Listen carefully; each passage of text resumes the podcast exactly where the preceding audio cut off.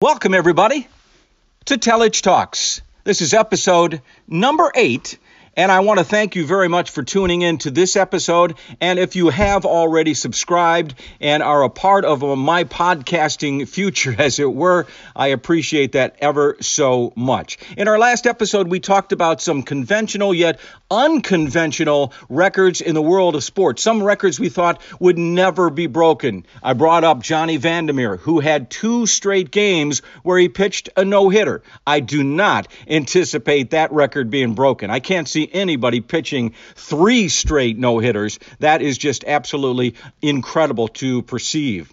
I had the opportunity, May 15th, 1981, to cover a perfect game. That was Lenny Barker of the Cleveland Indians, and it was on a very cold, blustery night at the old Cleveland Municipal Stadium. It was a night that I understand Lenny was very late in even getting to the game but his curveball was sharp. His fastball, his one of his best pitches, certainly was working its wonders that night against the Toronto Blue Jays, and he was able to set history. And I can also remember running up to him when he was on the hill, being congratulated by his teammates, trying to get close to him, and then walking off the field with the other reporters and camera people and interviewing him in the dugout afterwards and he was shaking. He was vibrating literally from the excitement, the adrenaline that was still pumping through his body. And it was an otherworldly experience when you consider how few games had been perfect games as recently as that date back in my, May 15th of 1981. I also had the opportunity to cover Dave Stieb of the Toronto Blue Jays in 1991, pitch a no hitter against the Indians, and spoke with him after that. And similar feelings. It just it was one of those days where everything just seemed to come together. One guy that set a record many, many years ago, 1962 was the year, 57 years ago, the great Wilt Chamberlain, the Dipper, the man who was seven feet, one inch, and was just an absolute physical freak at the time and was one of the greatest basketball players of all time. He broke the record, as I mentioned, early in 1962. I vaguely remember it when I read the sports pages as a little kid. He was a member of the Philadelphia Warriors. He did that over the New York Knicks. In fact, he did it in Hershey, Pennsylvania. And the interesting story about doing in Hershey, Pennsylvania is some of the teams back in those days would travel and play games in arenas that were not necessarily in their home cities. And they had a few games in Hershey, Pennsylvania, in an arena, I believe, that only seated seven to 8,000 people. It was mostly used for ice hockey, but on that night, the Philadelphia Warriors were playing the New York Knickerbockers. And it was incredible that Wilt had a great game in his own right, was because, according to the legend, he woke up with a massive hangover from partying all night in New York City. He found his way over to Philadelphia, took the train to Philly, and then hooked up with his teammates. And then they somehow got themselves to Hershey, Pennsylvania, and were able to play the game that night. And history was set. But enough of me talking about it. Let's set the stage even more so. One of my former colleagues at Fox 8, who went on to have a very, very good career at CNN, at Turner Television. He does golf coverage, NBA coverage, pretty much a jack of all trades, and a great, great friend of mine. Here's Vince Cellini talking about a bit the night back in 1962. The Wilt Chamberlain record, it's remarkable. What has it been? Almost 60 years now and that 100, that nice round figure sits out there. Uh, a couple of things about that. Wilt had to take 63 shots and make 28 of 32 free throws. It's it's really amazing, even though the fact that he did score over 50 points a game that season in 1962. Thanks, Vince. We'll get back to you in just a second. A little bit more about what happened that night. Vince alluded to the incredible amount of free throws that he shot. He he made 28 of them, and he was a horrible free throw shooter for the most part of his career. But on that night, he certainly could not miss.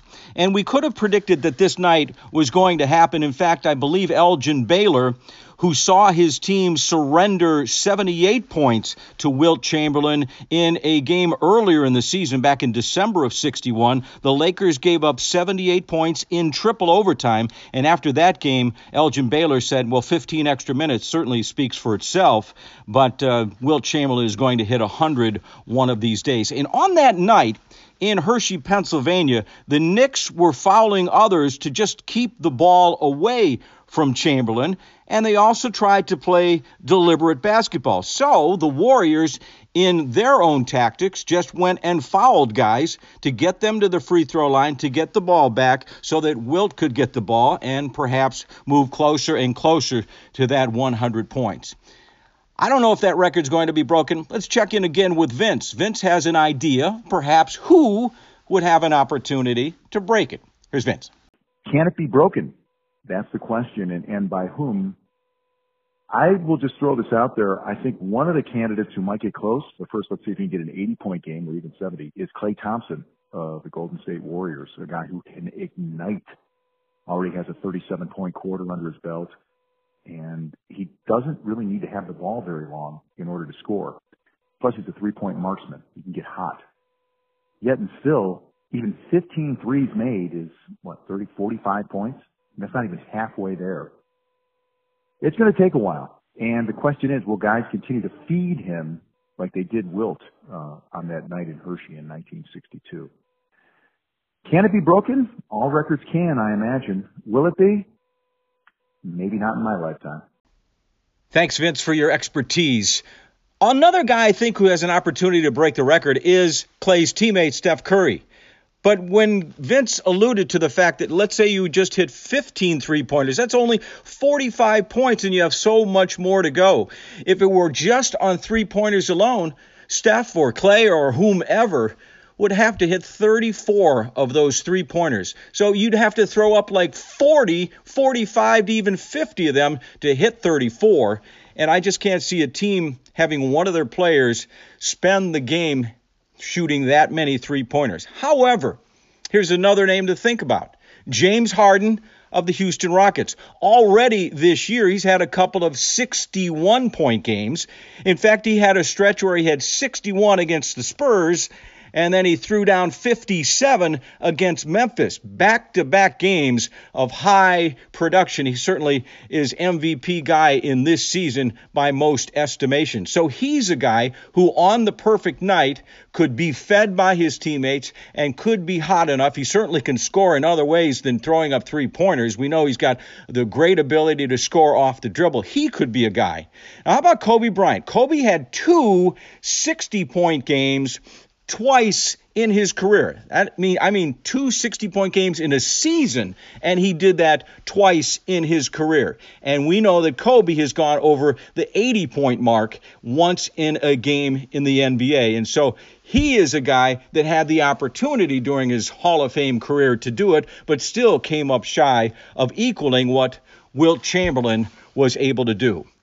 And when you consider Will Chamberlain probably was groomed and was the guy to do this, when he was a high school basketball player, he scored 90 points in one game, 9 0 in 32 minutes. That is incredible. In fact, if you bring this even closer to home here in Northeast Ohio, remember the great Clark Kellogg, now the CBS broadcaster. Of course, many people don't remember that he was a phenomenal basketball player in high school at St. Joseph High and in college at Ohio State University. In the state championship game, his senior year, his final game as a high school basketball player, he scored 51 points in a losing cause for St. Joe's in that championship game, and that was incredible to say the least. So here's a guy that had everything come together for him on a high school basketball night was able to score 51 points. That's almost as remarkable in the greater scheme of things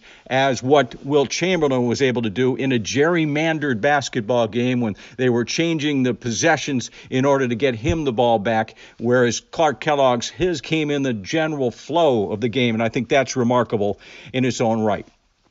What's real remarkable about what Wilt did is that there's no video No video from that game. Again, folks, it was in Hershey, Pennsylvania, not the mecca of NBA basketball. It was not at MSG, Madison Square Garden. It was in Hershey, Pennsylvania. There are some radio clips of the broadcast that night when he reached 100, and I believe 4,000, about half the uh, uh, capacity of the basketball arena, was on hand and was able to hear what Will Chamberlain did. But there is apparently no video of of that game. In fact, really the only, I think, thing that you can see on the internet nowadays is the picture of Wilt sitting there with the uh, white card that has the number 100 right next to it, and that's basically all you have seen.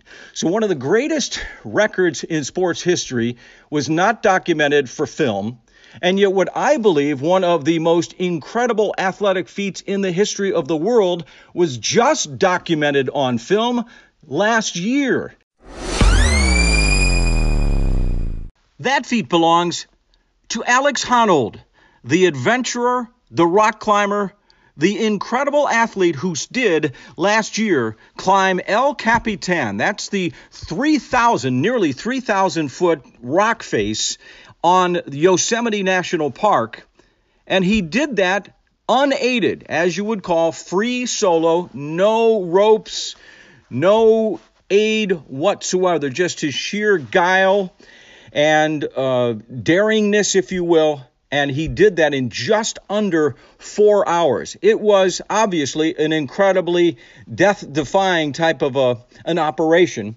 And as he did it, he was being filmed by filmmakers, and a documentary was made. And perhaps you heard at the Academy Awards not too long ago the movie Free Solo was given an Academy Award in the documentary category. Just an incredible uh, feat of uh, athletic accomplishments by Honnold, but even more so, an amazing piece of video that we got an opportunity to see. And this is something you just cannot take lightly. Since the year 2013, five have died trying to climb El Capitan, and those were climbers who had the aid of ropes and things that were knocked into the face of the cliff that they could hang on to or, or supported by. And yet he had the opportunity to continue working on that. He lives out of a van for the most part during the climbing months. He's a very simple guy who thinks about just his foundation to do greater things in the world, and all he thinks about is climbing and attempting these incredibly difficult uh, feats. And so he became the first man in history to climb El Capitan free solo. And while he did it, video cameras, film cameras were in his face, as it were, for the free solo film that came out and won the Academy Award. And there's been trepidation just surrounding Alex Honnold. He was a sponsored athlete by some specific uh, endeavors, and one or two of those kind of pulled out because they were afraid of being connected to someone who, uh, you know, there's an opportunity that you could die attempting to do some of the feats of rock climbing that he has. And so one of those companies uh, did uh, sever their relationship with him. But he accomplished the feat. The film came out. It was incredible. I had an opportunity to see it, and of course, was very excited that that group did indeed win an Academy Award. So I thought I would bring in Ray Justovic. He is uh, one of my colleagues at Fox 8 who is also a film critic and he does have a vote with the Academy, and so he is very uh, up on all things cinematic, as it were. And he watched that film, and the amazing thing here is that the whole world has seen what this guy could do the death defying aspects of climbing El Capitan. They see it right there in living color. You can see it in an IMAX theater for that matter. It's right there. You cannot hide from the tension and the drama of it. So I thought I'd bring Ray in, RJ, and he can talk a bit about El Capitan, about Alex Honnold, and the aspect of watching one of the most incredible films you'll ever see. RJ, just cinematically, what did you think of it?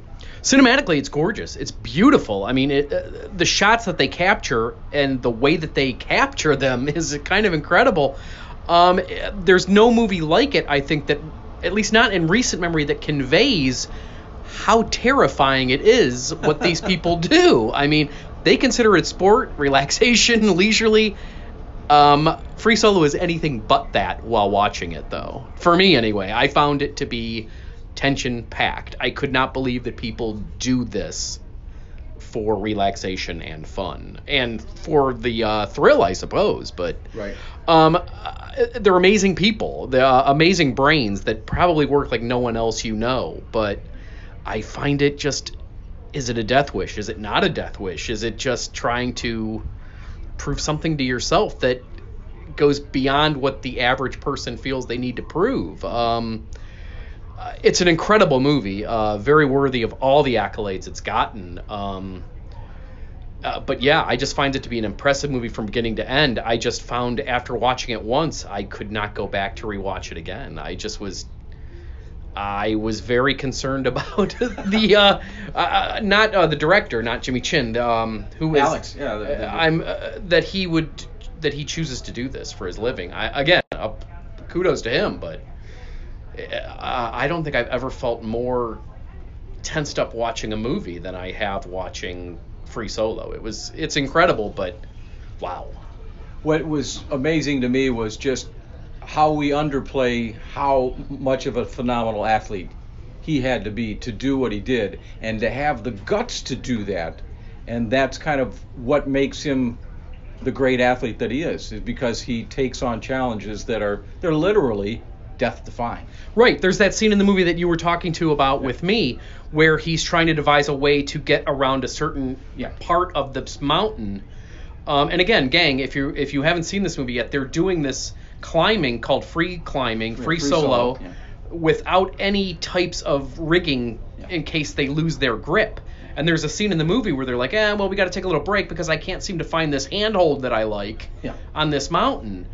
And you know, you're maybe just watching it, and then you kind of stop and think, wait, this I can't find a handhold is life or death. I mean, it's Yeah. not just, hey, let's take a little break while I find this different route or something. This is something that, uh, you know, hey, if I lose my handhold, I'll be dead by falling off of a mountain onto the ground. And apparently in the film you can see that he does take one whack at it one day, goes only so far up the Mhm. up El Capitan, then says, "I'm not feeling it," and then lives to try it. Um, you know, backs off a bit and then tries it once again. And there, I mean, there's scenes in this film where I, I think I remember correctly watching it. The director, uh, the director, and the camera people even back off. They Yeah. decide they're going to put up robotic cameras because they don't want to be in his way. They don't want to be near him doing this because they don't want to mess up his climb. They don't want to. I, I think they get into a, a, a big long section of the film when a lot of the guys are kind of like, I'm not sure I want to be around to Yeah. film him. Yeah. I don't know if I want. I hate to keep coming back to this, but even the cameramen are like, I'm not sure I want to be around to film him because I fear for what he's doing. Well, what was amazing too, RJ, was to see Jimmy Chin, who himself is a world class climber. And he's the guy closest to Alex. He's the guy kind of out of his frame of reference, per se, not wanting to get in his space.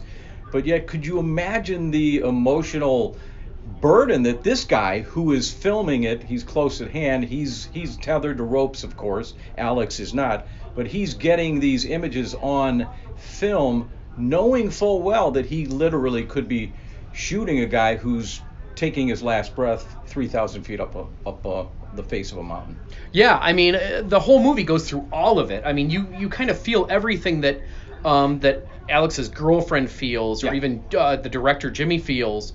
Uh, Uh, but at the end result of the film, it is something of beauty. I mean, it's an amazing movie to watch. Uh, if you're scared of heights, I, uh, then it may be a little rougher, but it is an incredible movie to watch. The uh, the kind of human determination to do something at times is a true spectacle, and I think that that's almost as on view in this film as the climb itself.